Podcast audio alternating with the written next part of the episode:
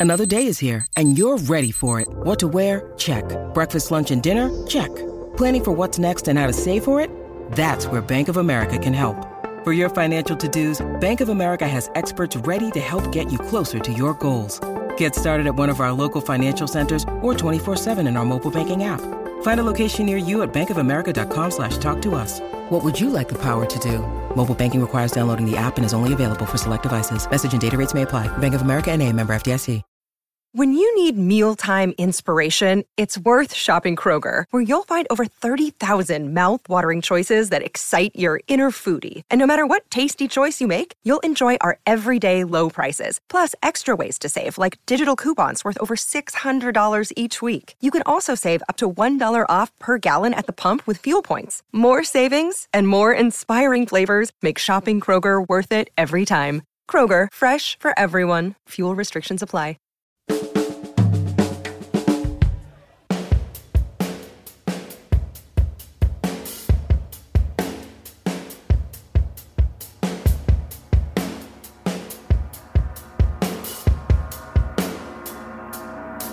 Welcome to Performance Anxiety, part of the Pantheon Podcast Network. Before we get started, I would like to thank our sponsor AKG for sending us the Podcaster Essentials Kit. The kit comes with a Lyra mic and an amazing set of headphones. So if you've ever thought about starting your own podcast, this is the best way to do it. Our guest today is John San Juan. He's the guitarist for Hush Drops. The band was preparing their third album when they suffered the unexpected passing of their drummer Joe Camarillo. John talks about how he spent the next few months drinking until one day he decided the best tribute to Joe would be to finish the album. And it's a really great story of how they were able to use drum tracks by Joe to actually finish the album. But we actually started off talking about his childhood obsession with music and how a punishment from his parents would actually be for him to not be allowed to sing his own songs. He was playing heavy metal covers when he realized he wanted to actually play like Neil Young, and that's how Hush Drops found their sound. But their name is a completely different story. So follow the band at Hush Drops on social media, buy the new album The Static wherever you get new music, give us a follow at Performance ANX on social media, and you can help support the show at ko-fi.com slash performance anxiety Merchandise is available at performanceanx.threadless.com. And since I was caught in traffic when we recorded this, we now join the conversation with John San Juan of Hush Drops, already in progress on Performance Anxiety on the Pantheon Podcast Network. Oh, well, fair enough. I, I'll, I'll make haste here. Yeah. Okay. All right. Hey, everybody. This is John San Juan from the Hush Drops, and you are listening to Performance Anxiety with Mark Shea. what an evening! so you got well. You're home safe. That's you know. Yeah. to start with the positives. Yeah. Exactly. Exactly. Well, thank you so much for coming on. This is uh, this is going to be a lot of fun. I hope. It will be for oh, me anyway. Oh, I. yeah, I've got you know I've got the got the bedroom to myself. Uh, this is all, all good. Yeah. All right. So I have been listening to the stuff you sent over, and oh my gosh, man, I'm loving it. Oh, hey, all right. Holy, it's fantastic. It's it's so cool. It's like I love the way you described it as what was it? Uh, the Who doing bread. Oh, right, right, yeah. I'm, I'm thinking more Crazy Horse doing bread. But, well, that's a compliment of the highest order, man. um, yeah, I, am I'm, I'm here for Crazy Horse. Uh, yeah, I love anything Neil is great, but Crazy Horse is particularly. Yeah, um, Neil is a yeah huge hero of mine, and um, yeah, there was actually a song on the record that is coming out in an well coming out in November um, that. Uh, it was so just had that kind of on the verge of falling apart quality that I sort of I know that I had when I was talking to just sending songs to the label in advance of putting the deal together, yeah. I had used Crazy, Crazy Horse as a signifier. But uh, yeah, that's uh, yeah, anything Neil and certainly Neil with Crazy Horse. Well, if you don't mind foul language and sophomoric humor, there's a podcast you need to check out. You, these are my uh, my keywords. Yeah, it's it's on the same network that I'm on. Uh, it's called Long May You Young, and oh, it is hilarious. And what they do is they go through every Neil Young album chronologically, and it's it's hilarious. They're brutally honest about their opinions on it. So Oh yeah, I'm I'm yeah I'm here for this. All right, so when you get to uh, like the '80s Neil with landing on water and all, ooh. Yeah. Oh, I mean that's uh that's that's a difficult uh, difficult time to be a Neil fan for sure. It yeah. is. What got you into music? Was were you into it as a kid? Were you taking music lessons? Was there a lot playing in the house? Well, you know, I think that period where I was a you know, was a little kid, you know, the early 70s, the early to mid 70s, it was just like, you know, generally a kid my age, your parents were hippies. They had records, had lots of records. Music was always playing. So, uh, you know, I was at, I had, a, had a favorable reaction to it. And I remember being kindergarten age and getting up, you know, getting up hours before anyone else in the house on weekends and putting on the headphones. And I specifically remember pulling out things that looked interesting, like the Sergeant Pepper album looked interesting, Revolver looked interesting. Yeah. And uh, like being perfectly content to have hours of headphone time. So yeah, it's it's like a moth to a flame kind of thing. And you know, so that were so that was a whole, you know, grade school was just going through I don't know, just just going through all of this. I mean, then was already kind of outdated music, but in its way was so evergreen because I think that the nostalgia for it was very instant uh, okay. among you know um, people who had lived through it the first time. And I don't know if you remember the ambience at that time was all had to do with like, you know, Beatles reunions and this hopeful Lorne Michaels with the novelty size check and all of that. Um, but it was, you know, so they were a great introduction because they had such a, they had, you know, they had such, such a varied and extensive catalog that, you know, so birthdays and Christmas and you just get these records out of sequence and yeah, you couldn't even really put the puzzle together. It's just like, well, these I don't know what these what this next record's going to sound like that I get by them.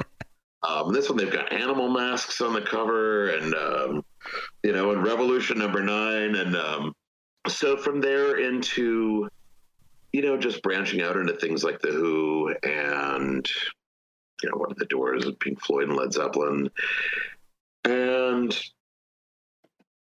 I think yeah. So I just was a really avid enjoyer of music and drew pictures of it. And one of the things I did when I was probably five or six is I remembered that I had gotten punished for some infraction, and the punishment was that I couldn't go around making up songs. I, I, kid you not.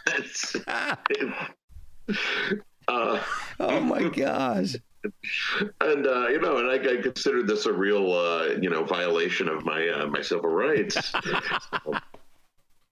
so I guess all of the evidence was there that uh, you know. So by the time I, I got, it was my 11th birthday, I got a guitar from my parents, and just started playing and with no real end game in mind not like you know well i'm gonna start a band or i'm gonna do this or do that it was a real sort of fumbling towards just kind of blindly fumbling towards something. Okay.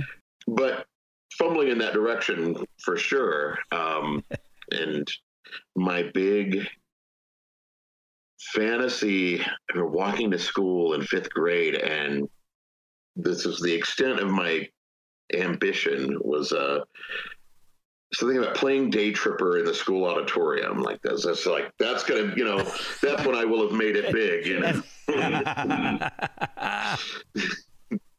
That's going to be your career highlight. Right. Yeah. To me, that was, you know, I guess because I, I couldn't picture Madison Square Garden. Yeah. You know? yeah. When you're 11, you know, yeah, right. You know, and that, that's uh, so yeah, and then so that just extended out into obviously to get into middle school and junior high and high school. You're getting into all these more contemporary things, and eventually, you know, making some efforts to play with people, but not really realizing that whatever abilities I had or interest I had was, oh, you could translate this into a creative life or, you know, because I hear, I know people, yeah, I know people who, you know, have very different origin stories where, yeah, you know, I picked up a guitar and, you know, I knew exactly what I wanted to do and where I wanted to go with it. And, um, yeah, this was a real, uh, sleeper. At what point did you think that, well, maybe this is something that I, I could do for, as a career? I could make a living in music. Well, um, I came up to Chicago, and what would have been my senior year, I had, I had dropped out and came up here and was starting college, pending um, a GED, and somehow that just that change of location suddenly I was in through friends of friends with people that were in bands, and next thing I knew, I was in someone's band, and I liked it. You know, yeah. I like I yeah, I liked the the collaborative process. I liked performing on stage, and uh, you know, I think a lot of performers will tell you that you know once you get a taste of it, you're uh, you're hooked. You know. Yeah, I've heard that a lot. So yeah, um, so I yeah I was up here in my first couple of years of college playing in a band with these two brothers and I was just really just playing guitar and I hadn't given a single thought to the actual like you know you could sit down and write a song someday. Um, it wasn't even that it seemed remote it just didn't even cross my mind. It was just like well no I pick up the guitar and I play it and and here we are. Um, thank you very much everybody. Yeah. uh, but uh, at some point yeah that that band uh, when that band split up, I think, you know, and I wasn't even 20 yet, there was this, this, this sense of, well, you know, I got to do something. And, um, and from there came those first like sort of stabs at songwriting. And somehow, and hearing the Buzzcocks, who I had bought, I bought singles going steady that's because it looked like something that I might enjoy, and I think it was discounted. And that's always a bonus. Just all those, yeah, all those like just hearing all of those um, great Pete Shelley songs. Something in it woke me up, like, oh, there's this. The song is what you're responding to here, and you know, there's. I could kind of see what was in it to some extent, or what I believed was in it, and what was making it tick. Okay. And so, yeah, then then there's the writing. Yeah. You've worked with a lot of people uh, in, in, your own bands and with other bands like Material Issue, uh, Liam Hayes, Josh Caterer, like we were talking about before, the Webb Brothers. Was that were you working with those bands as a as a player or producing or engineering? Um, always as a player. Okay. Um, and that was not, you know, um, and that was not until a little bit later, um, because I had sort of, well, not yeah, I had started the Hush Drops, which was, I mean, a fairly modest undertaking in its initial incarnation, and then it sort of whittled away to me meeting a guy named Joe Camarillo, who um, we started playing together, and it's just it's, it's you know the, the sort of response that we got from people changed, and just my enjoyment of it. It was just it just the character of the music developed in a way that was really positive. Yeah. And and almost like that to some extent may have been you know, some of those gigs, like the Webb Brothers and Material Issue and things that were, you know, many many many of them forged in friendship. I think that the Hush Drops may have sort of been the demo reel for that in oh, terms of like, okay, well, well, you know, this guy looks like he can do what we want musically. Okay, so the Hush Drops came f- before all of that stuff. Yeah. Okay. Okay. I'm trying to. It get may it may have enabled it. Yeah. How did you guys come up with the name Hush Drops? Oh God, and um, that I remember was making a list, a very lengthy list of potential band names, and if you can believe it, every one of which was worse than Hush Drops. uh, I mean, you know, I, I I hate to talk down my own my own brand here, but um, I mean that was that was a name that was chosen by default, like all right, well, like we can all live with this name. It was a real, we can live with it. I can live with it. But, you know, obviously, as you go on in your life under a brand name, it takes on its own meaning and connotations. Yeah. How did you meet Joe in the first place? And then, because the first album was basically just you and Joe, right? You're, I, I think you're, you Yeah. you started to talk about that a little bit, but Oh, yeah. Um, so we had, he, we had had a whole bunch of mutual friends without ever meeting each other. I'd gone to see a friend's band play, and Joe's band was the other band on the bill, and he was up on stage singing and holding a baseball bat. um, which I think you know, and he was a big guy, and I think that was sort of you know his kind of soft-hearted lampooning of like the sort of macho side of hardcore and punk rock. So yeah, it was just somebody did the initial like, oh well, you know, you you should, you should meet my friend Joe. You guys should play together, and I think said it to both of us, and then that became like, and then a lot of other people joined in. When, once the sort of like, so you know Joe, right? What's he like? Oh yeah, you guys should play together, and I think both of us heard it from enough people that well, well, okay, well, we'll at least talk on the phone. And yeah.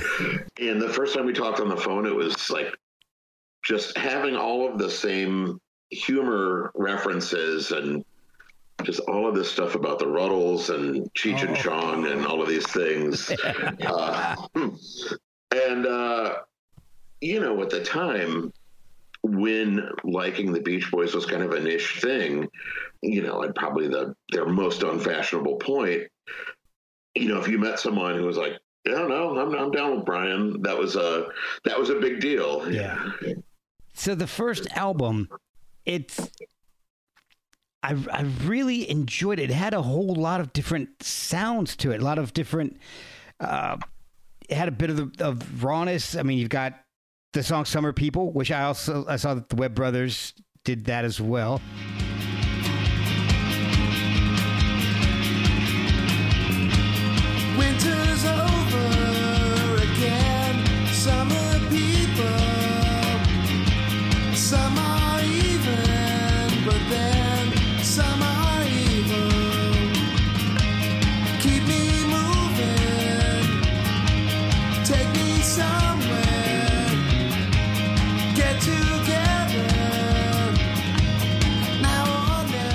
That first, or did the Webb Brothers do that first? We recorded it first. And, yeah, we recorded and released it first, and then they yeah did a version of it. Yeah. Okay, but you've got strings on the on the album. Like I, I like Air Chocolate so much. That's, Oh well, so that's cool. that's that's Joe. Yeah. and then um, you got these awesome like lounge sounds with Dr. V and song for a rained out ball game, which is one of my favorites on that album. I mean, it's got this like Oh, thanks, man. it's almost got this like like space needle sound, but with a little more gravel in the voice and some sound effects.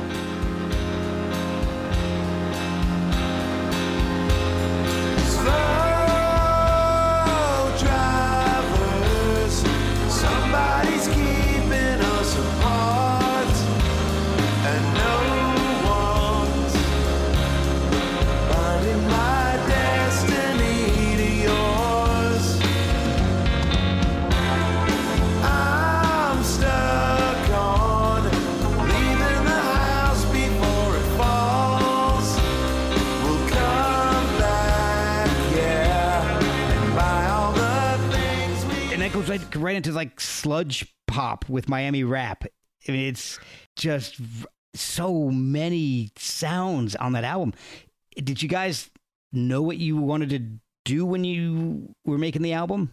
I had a I had an idea that whatever we did because we you know we'd been playing together for a while at that point before we like okay well look we're making and putting out an album here. Um, so had the backlog of material had new songs and I had an idea just based on based on the White album I think where you didn't know what was coming next. And I was like well that's gonna you know that's the goal. That's a that's a goal we can have so that there isn't necessarily okay well we got the guitar sound for the album and here they are um, Yeah.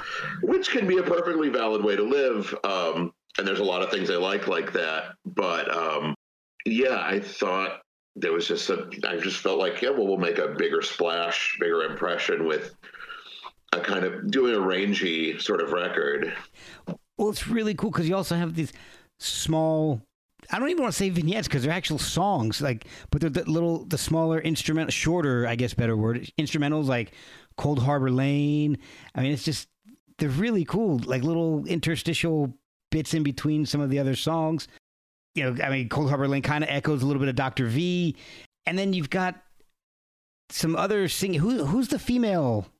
Uh, Oh, singer? there's a few on that first record. Uh, my friend Carolyn, Carolyn Engelman, who also did the string arrangements. Oh. Um, so she's one of the female voices, and let's see, Elizabeth Elmore is another, and um, a friend of ours, Laura Catter. So there were three female voices, and I had a lot of things. A lot of things that I liked at the time, like Stereolab and Broadcast and the Cardigans. Like oh yeah, broad. my own and my yeah my own way of hearing music was uh well there's there's going to be a woman singing at some point and since i'm not capable of producing that sound you know But the band was just you and Joe at that point, technically. I mean, now were you playing just as a duo, or did you have bass players come in when you were playing live?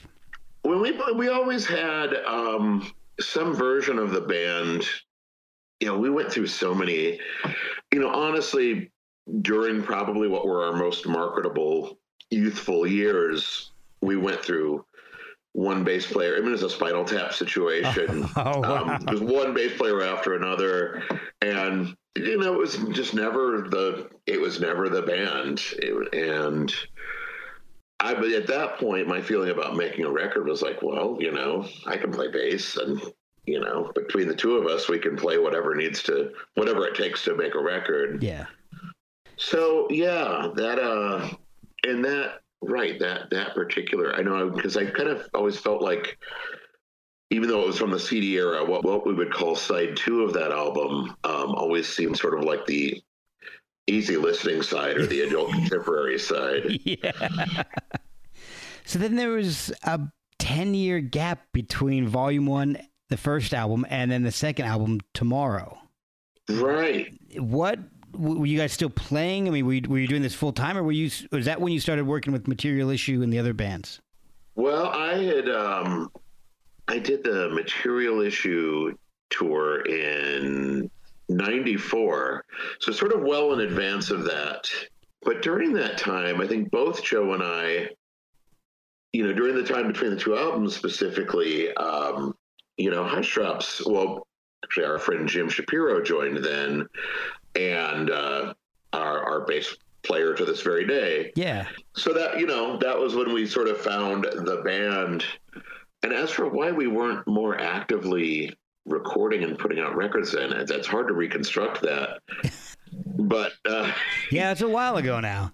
yeah no uh, right. It's everything is uh, but uh, you know certainly both joe and i at that time you know were taking up you know doing other things on the side as well. And he he with uh the waco brothers and oh god a number of things. And um right playing with liam hayes and people like that the second album it has a different sound to it. It's a lot more raw, and it's Okay, so you you got a couple things going here. It's it's the sounds. I mean, it still sounds like the Hush Drops, it's, but it's a little it's a little more raw. It's the sophomore album. It's a double album, and it was recorded in mono. I think you guys were just trying to shoot yourselves in the foot. Oh, I mean, you know, we, we were certainly our own paymasters for sure. Um, but uh, yeah, you know, I know that. Uh, so we had done volume one, and you know, we're very proud of it. And anyways, it's sort of gone on our, you know, just existing as a, uh, you know, as a live band for for many years after. And Joe, one night, we're out drinking, and he says, I don't know what segued into this, but he sort of said, you know, well, I think the next album, I think we should try to capture our live sound. And you know, you, you I, I couldn't say no to that because yeah, I thought we had something pretty special on stage, and that's a more attractive option than like, all right, let's go make volume two, man. Yeah. so it's really a, an incredible sound. I mean, you've got this like wild mix of beautiful harmonies, but like the searing guitars. Like Take Your Places, for example, it's it's one of my favorite on that album. Oh. It's, it, it's got all of that, and it's just amazing. It's it's got it's like Beach. I'm gonna I'm not gonna say bread. I'm gonna go Beach Boys harmonies meet Crazy Horse guitar. It's just wild.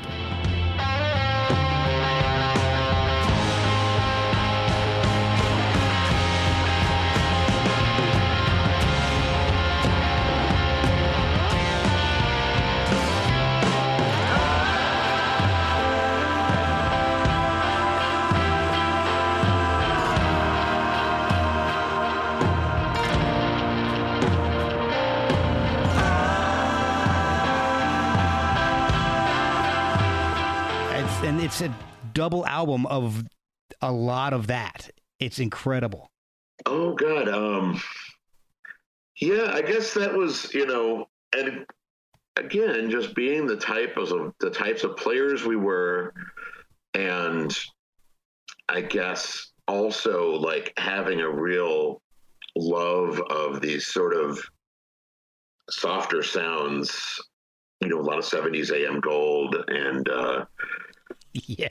just 'cause, you know, yeah, right, Beach Boys, things like that. Um, you know, sort of what came out of it was like a, you know, a heavy band playing, you know, I guess, yeah, whatever, major seventh chords and, you know, um, big uh, Rundgren harmonies. Um, Yeah, that's that's perfect. That's right. I mean, and then you've also got the shorter little things like the Earth is flat. You know these these great instrumental pieces that go on as well. And I, I love the the instrumentals that you guys do. They're so expressive. They're just they're it's like I said. It's, it's like a concentration of whatever band you're you're.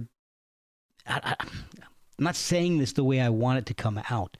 It's like if uh, you you're distilling Crazy Horse or I don't want to say bread because that's not, that's not the case. maybe maybe the Who. You know, it's just it's you- you're fitting a lot of of great stuff into these shorter little instrumentals, and I, I think it's really uh, it's an incredible talent because a lot of people can't do that in you know a, a 15 minute jam. So it's it's really great stuff.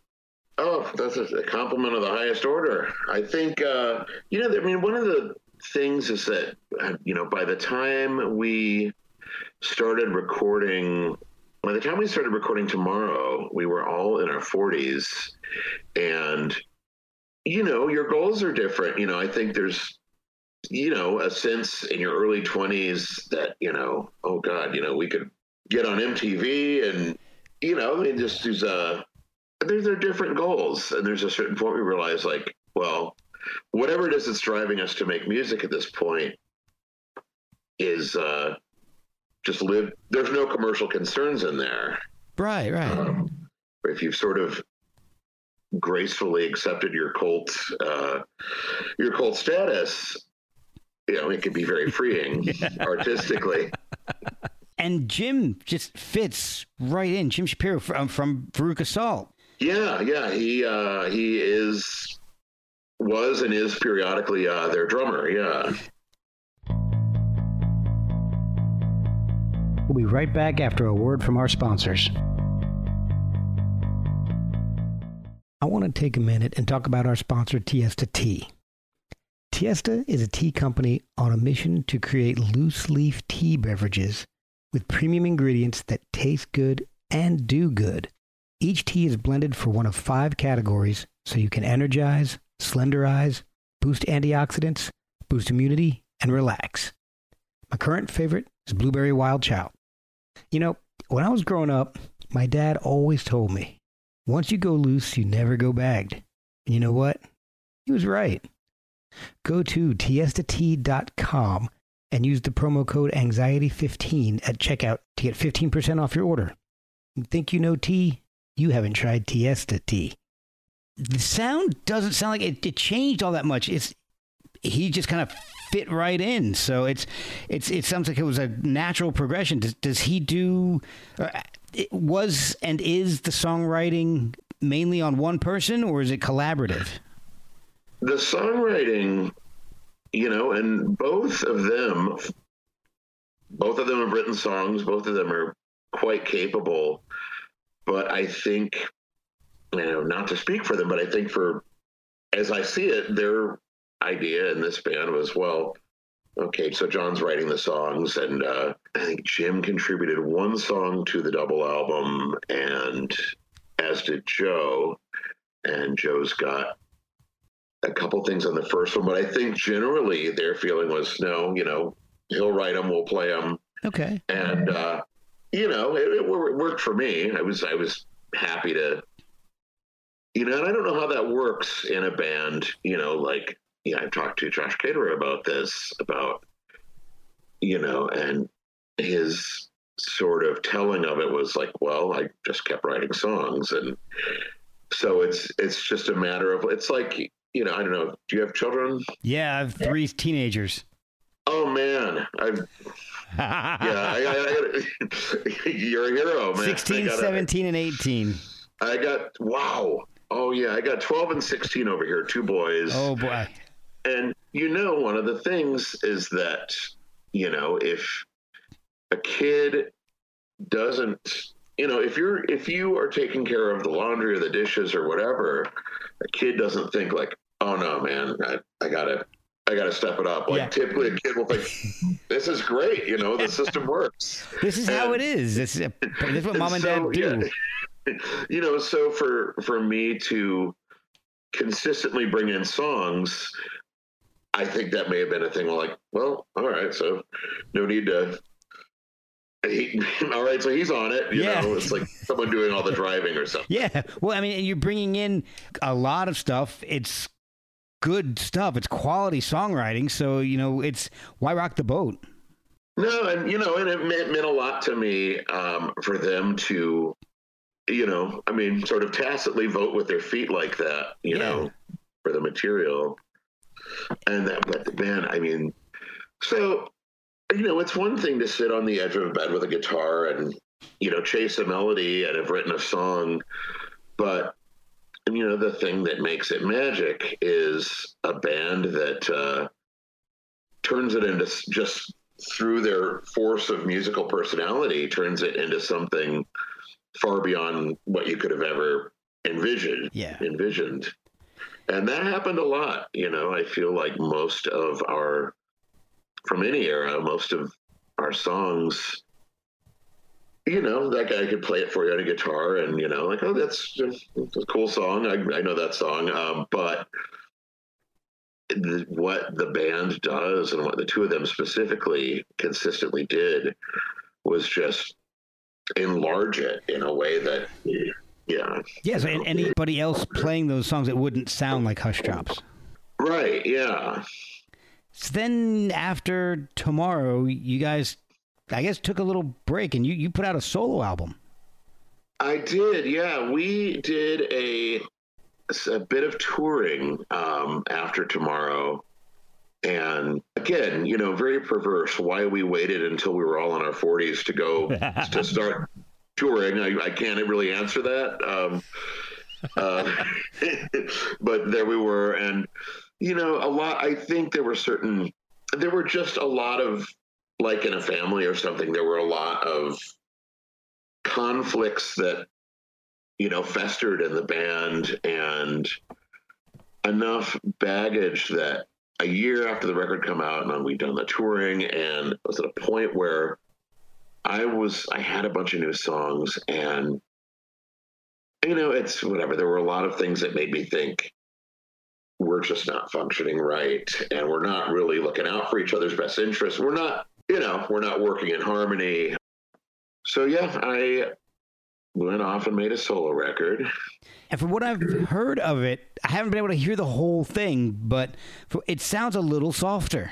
It doesn't sound like it's like Crazy Horse going And I think that's that's the band. You know, that is the difference between because I, I, you know, and and I had this idea like, well, now that I'm, you know, now that I've emancipated myself, you know, I can go in the studio with a drummer and play all the other instruments and be the boss and you're never really the boss i guess is another thing that i learned uh, i mean you know i mean I'm, I'm barely my own boss at the best of times. Um, but uh, yeah lacking that sort of the personality of the band and the chemistry of the band it really does come off as a far gentler thing and with a completely different energy Nobody set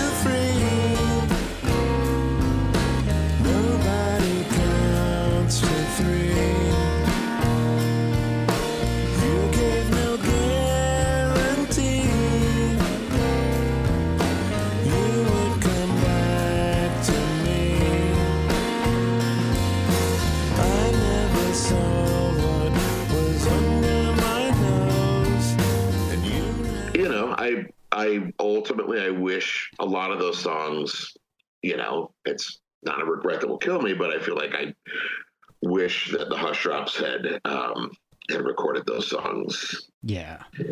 And so yeah, that was a few years of just, you know, being out there by myself and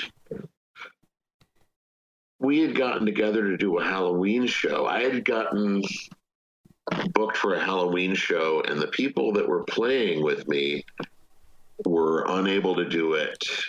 And and and, and the three of us at Hushdrops, you know, we'd all we'd all sort of start, started talking again, and things were really friendly, and just had this idea like. How about if we tell the people at the club that we're going to be, you know, I don't know, Eddie Money or something, and and we show up and play the album Bandwagonesque by Teenage Fanclub, unbilled and unadvertised, and also people not even knowing that Hushdrops are going to perform together. Yeah. Um, so it was just, it was one of those things, it's so stealth that nobody knew about it. but that's kind of perfect in a way. you know. I love that. That is awesome. How soon after that did you guys get back to uh, wanting to do an album? that was the crucial first move for sure. Um, I feel like within a year of that, we were um, within a year of that, we were playing together again uh, regularly, and that had started with Joe and I going in to record just the two of us before I really, you know, because there was a certain, you know, there's something about getting the band back together that's like, you know, do we all, does everybody really want to do this? Um, you know, what pitfalls do you believe you can avoid a second time around? You know, it's like a married couple, you know, remarrying or something. Yeah. Um, so, you know, it honestly, it probably took longer than it should have. Um, but just, you know, middle age caution all around, I guess. And I remembered when we did the Teenage Fanclub thing that first rehearsal, I think we had three rehearsals for it. Decided everybody, you know, we all know the album. Um, and the first downbeat where we were all in, I just remember like all of us looking at each other like, oh my God, like, wow, do you, you, you feel that? Like, that's a thing, huh? Did you guys didn't happen to record that? Did you the the show with where you did the whole album? No, no. Um, you know, no, Man, that'd that- have been awesome. So much of our life, our musical life, is ephemeral. You know. Um, but yeah, I will tell you, the twenty people who were there were very happy.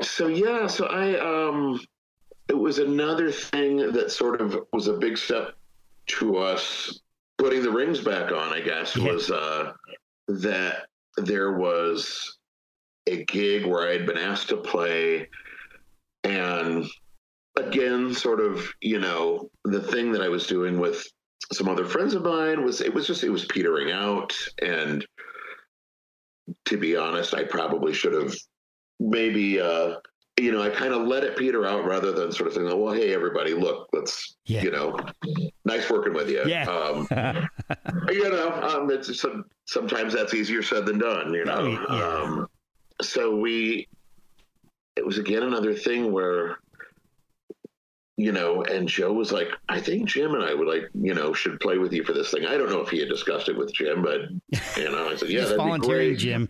Yeah, you know, I mean, He's I I think the- these may be the people we are ultimately. um, so, uh, so again, just you know, having that experience of um, you know playing together and like, okay, well, look, seriously, this is. I I don't really care what it costs us on some personal level. Like, this is the thing, yeah, and what rationale do we have for not doing the thing? exactly. and fortunate fortunately um i had a lot of uh you know I, I had just written a bunch of new songs and being back together had sort of fired me up it's like well been writing for my band you know i know this is another thing that um uh josh caterer has talked about with the with smoking popes that uh you know ha- just having that that sound behind you like makes you want to write songs Yeah. so yeah so we were we were gigging again and it's like well we've got all these songs we better record them and yeah so we did the the last yeah full band session that we did i think we went into there's a place here called electrical audio and we went into studio b there um, the cheaper room, and that's why I chose it, um, and why, why it has become my room of choice Yeah. uh, perhaps in perpetuity. Um, we, uh, but whatever. It's also it's it's a Hey, it's working for you. it's working. Yeah, no, the workflow is there is incredible. Um, and uh, so we, yeah, we cut. It was just like okay, so these are the ten songs that we're going to record, and you know, to have gone in and spent a day, you know, rec- and getting ten songs in one day just felt like oh this this seems unusually productive for anyone by anyone's standards you know I, I as a student of neil young i don't even know if he did 10 songs in a day you know Yeah, that's true. uh, and if anyone was going to you know Yeah. it's going to be him How far along? I, I, I know, you know, unfortunately, Joe passed away. right How far Yeah, along in the process were you guys when that happened? Well, we had um, we had a lot of songs recorded by the end of uh, 2019, and we were rehearsing another batch of songs that we were going to go in and record in the spring of 2020, and you know that was a that was a hard spring for everybody. Yeah. Um, and uh, I hear that a so-. We were going to yeah. do this in the spring of 2020. Yeah. Oh God, uh, you couldn't make it up. Uh, no, no. Jeez. so yeah so you know just whatever suddenly we're all in our homes for a year and just you know talking via messenger and still talking about the record and what we're going to do with it. Um and um you know everyone fully expecting that uh well, we'll get back on it when we get back on it. And that didn't happen. And uh yeah joe passed away in january and I'm so sorry. Well th- thanks man um that was a oh it was like it was freezing cold up here so it just it was a weird kind of you know, if you wanted to be sad, you know, having somebody pass away in the in the middle of a pandemic when it's zero outside, um, Man. you know, there, there's an ambience there for yeah, sure. for sure. And so, you know, I just kind of got drunk every night for a couple months, and you know, uh, Yeah. didn't do didn't do too much, and and at some point realized, you know, oh, this music, this music is pretty cool, and how better to tell the world like check out my dude, check out our friend, than to uh, finish this record and release it into the world. Yeah. And so the trouble was there were a couple of, you know, load bearing tracks, or, you know, what I thought songs that were easily the equal of any other song and maybe even some of our strongest that we had not gotten around to recording, the ah. three of us. And so and I'm thinking about this, and there's a couple of them that I had pretty good demos of. And then I had remembered we had done this show right when we got back together. We did a show. I mean, I think if this will set the scene. We did a show in a brewery.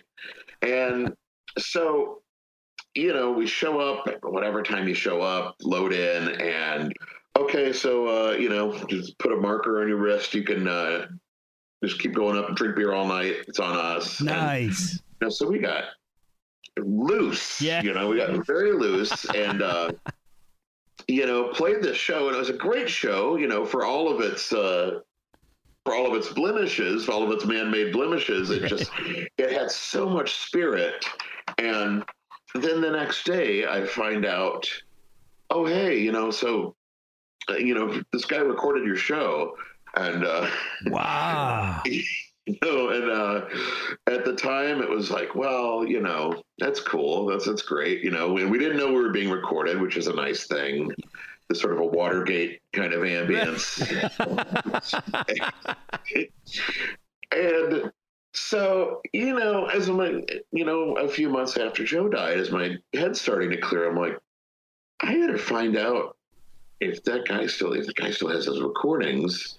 And so I reached out to uh, the guy who recorded it. His name's Mike, and just mentioned, "Is there any chance you know you, you probably wouldn't still have this?" And uh, yeah, yeah, I got it. And uh, Wow. so I went through, and there were yeah, the two of those tracks are on our uh, our next album, The Static, and so you've got obviously Jim and I had the luxury of sweetening up our contributions to the extent that they required it. But yeah, the basic skeleton of it is you know, and, and certainly Joe's parts are all brewery. Yeah. Uh, so there, yeah, it's you know, we got a couple songs that were recorded in a brewery when we would have probably not agreed to being recorded. Right. Um, and, but thankful that we were. That's amazing.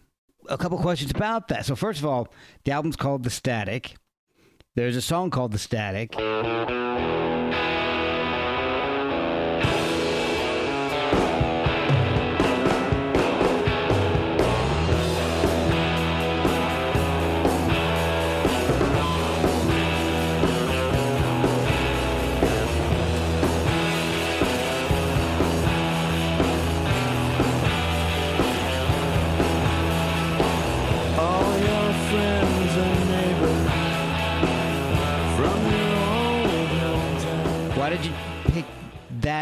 The title? Well, you know, I, I admire the person, the Pete Townshend, the Roger Waters, the the conceptual artist. I admire them. I've never had the sort of, you know, I'm going to do a long form. I'm going to do Zen Arcade. Um, just never really worked that way. But I've noticed that if you write sort of an album, the bulk of an album's worth of songs during a specific period in time, generally there will be themes that keep coming up. Yeah. And like, I don't know, whatever the album XO by Elliott Smith might mean to a person Right. you know, I don't know if it's a concept album, but it has a consistent sort of thematic ambience to me. And I noticed that a lot of what was on the static, that one of the themes that I kept seeing in it, hearing in it, was just the in, in sort of interpersonal communication and all of the things that kind of jam the wires and the difficulty people have understanding each other or listening to each other and I mean that extends to all sorts of things. Just you know, if you see, I mean, we're online these days, and there's, there's just people deliberately making bad faith arguments, and Yeah. you know what the the bot farms and and the whole all of it. You know, so I just feel like we live in this you know time where you know that particular dilemma of you know people just really discrediting each other or not wishing to listen to each other is at its it's just at its at a peak you know? So it was just like okay so this uh, you know i'm seeing that this is all in a lot of the songs um and never in any sort of heavy-handed way but it's a theme that's there. Um so that was how that ended up as the sort of t- that's what ended up tying it together. Oh, that makes a lot of sense. And I, I love how you start off with Monday and psychic, uh, psychic space. I'm satisfied the earth will shift tomorrow Just like it did today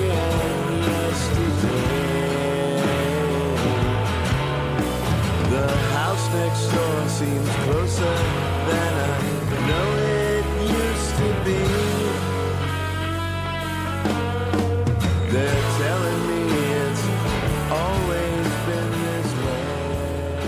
Awesome, that's a, awesome. that's a brewery jam oh, is it? That's awesome. I I love. You've got a couple. Like I've I've mentioned this before throughout this whole episode, but you've got these great instrumentals, the Lummox. That is so cool. Oh, oh, thanks. Yeah. And I, I gotta know, is there a story? Because most people wouldn't title an instrumental Jennifer's Grandpa.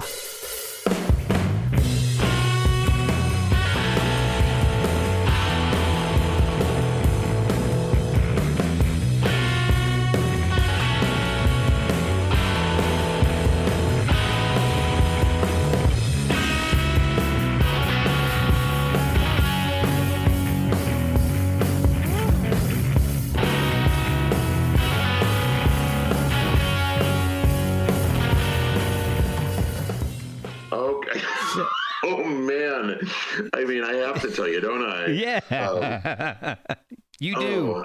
contractually. Oh goodness. Okay. So, um, there are people we know, one of whom is a, you know, single mother, divorced single mother with a child, and oh god, he, she, she had, she had company one evening, Okay. and the kid wakes up and you know said, "Who's that man?" Is that Jennifer's grandpa?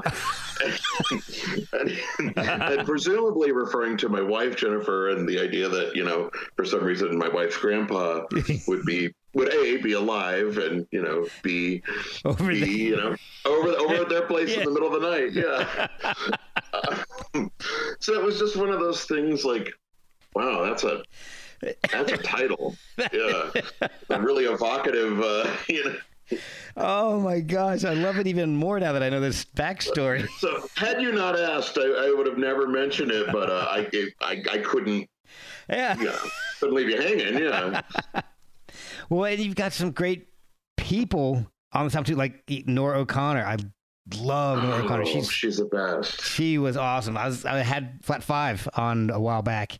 oh right on So yeah she was awesome. The, her, Kelly, and Casey on all at the same time. So that was a blast. oh those are those are my people man yeah, they yeah they were so awesome. So I'm so glad when when I get a chance to have somebody else on who's kind of related to the podcast at this point now. So Oh no, I like the familial quality here. Yeah, right. And uh, John Perrin, who I play with in Josh Caterer's band, he uh, he finished up a couple of my demos that are on the record, and uh, just really, really exceptional talent. Because I just sent him like, well, here's my demo with the drums muted, and he sends me back his first take, which is just him like looking at the waveform and then jumping in when it looks like it's time. uh, just so you're just really getting this like, and he sent me these more polished like.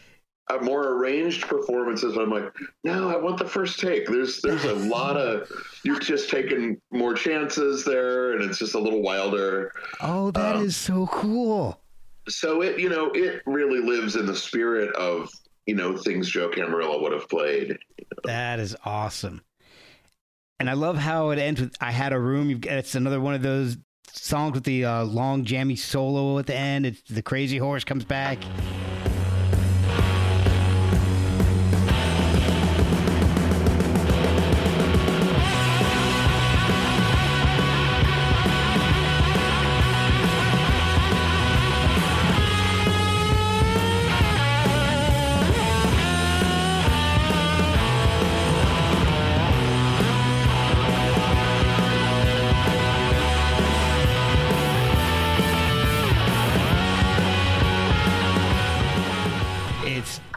Just Oh sure. cool.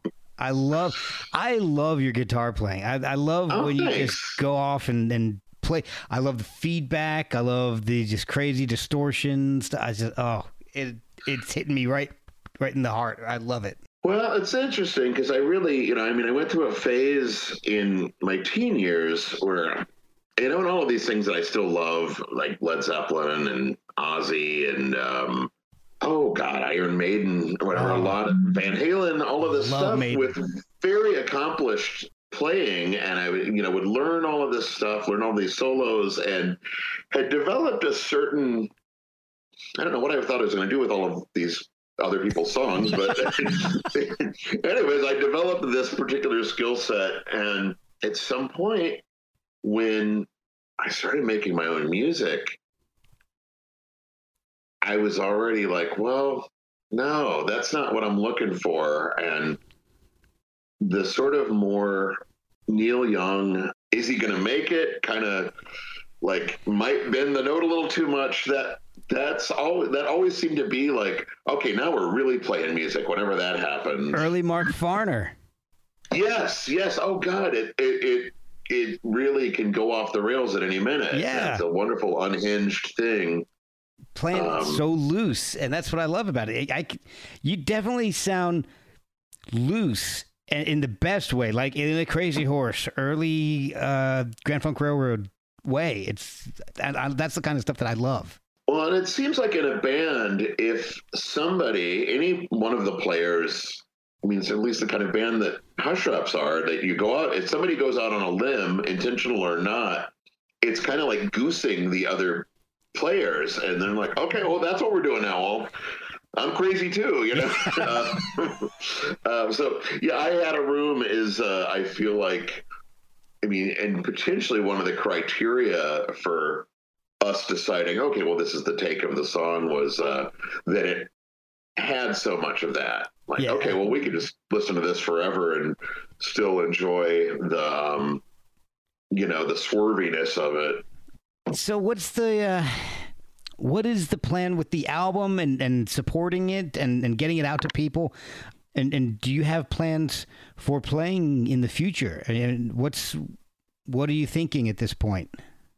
Well, that's a good question. Um, I think we should. You know, it just seems like if you put out a record, that part of the part of the gig is uh, going out and playing. And you know, initially, it was something I didn't even want to think about. Oh, um, but you know, we played we played last night. Actually, there was a you know because we decided back in the winter, like, okay, look, everyone's gonna everyone's gonna get vaccinated and. uh you know, weather's going to get nice. Let's do something. Let's do a celebration. Let's do something sort of positive to honor Joe instead of freezing in the parking lot of the, you know, funeral home. Um, and something, and he'd played with so many people that, you know, oh, there's so many musicians that would want to just get together and play and, you know, celebrate the man. Um, So we Hushdrops did perform at that last night, and a friend of ours, old friend of ours,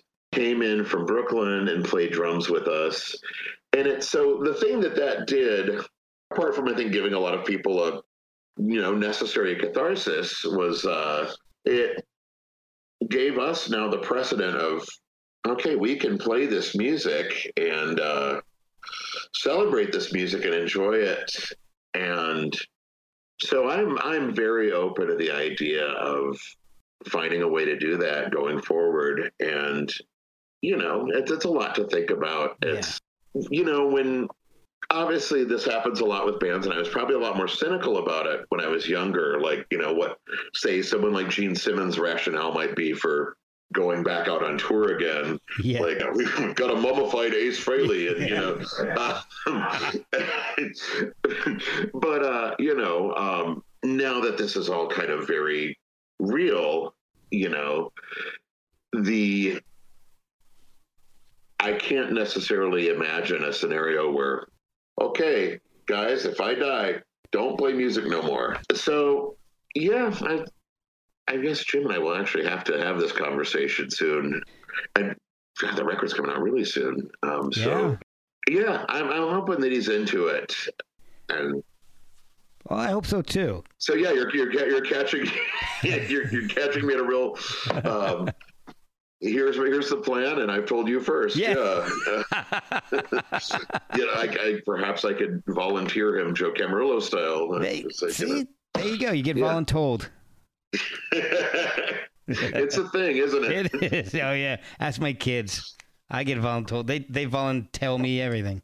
Oh man, I, the la- I mean, I don't, and I don't know, like, but man, all the last minute stuff, like, Yes. okay, like we're all getting dressed and about to go out the door for our day, and oh yeah, so I need, you know, I need you to build me a robot for, you Yeah. know, or give me a hundred bucks. oh, One or oh, the other. all of it, yeah, you know, I have. I either have to get this project done or pay money so I don't have to do th- something. oh sure, yeah, So, right um, here. you obviously don't have time to go out and do your project. Here's the money. So. Oh uh, yeah, no, no, getting voluntold, yeah, um, it's it's it's it's our life now, yeah. Oh, it is. And my all three of them were in high school at the same time, but my oldest is in a freshman in college right now, so it's two. But they're all in marching band. So, Oh, excellent. so I had three times the commitments. oh man, and man, band instruments are you know I know um, this is this has been a, a mantra from parents my whole life. Like, oh yeah, see what happens if you have to deal with band instruments. Oh yeah, I mean we. My oldest plays the trumpet. We bought that, but my uh, middle, my, my my oldest is. I have two girls and a son in the middle.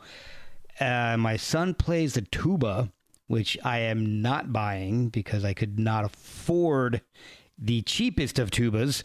And then my youngest plays the French horn, but fortunately she's now a drum one of the drum majors, so she's not playing that right now. oh god, Can't so afford right- that I- either. Oh no, I understand that there's a lot of that most parents are operating on a sort of rental basis with band instruments, oh, right? Oh yeah. Which doesn't necessarily sound like an easy, you know, you know that that's still a that's still a commitment. It yeah. is. It is. And well, actually, what, what we did, we we paid for the trumpet, but the my son and my youngest are using the school's instruments. We had to buy their own their mouthpiece. That's so that was the only investment on that. So that, but the trumpet was the cheapest of all the instruments, so that worked out well for us. So because she still plays in community band, but so she gets to take her her trumpet with her, but. You know, this was the day I found out that tubas were uh, more ex- the most expensive of the in the brass family. Oh, yeah. It's like 15 grand or something. It's just something Wow. disgusting. Yeah. Oh man, I mean, if that had been my instrument, my, my my parents would not have bought me a tuba for my my eleventh birthday. I know that. No, I I didn't buy my son a tuba for any of his birthdays. It would have been like from 11 to 30. Oh no, I think you'd really have to, you know. Okay, this guy's like the, you know, Hendrix of the tuba, you know. Um, It's, he would have Which- to make a living. which, which, which he may be, you know. I,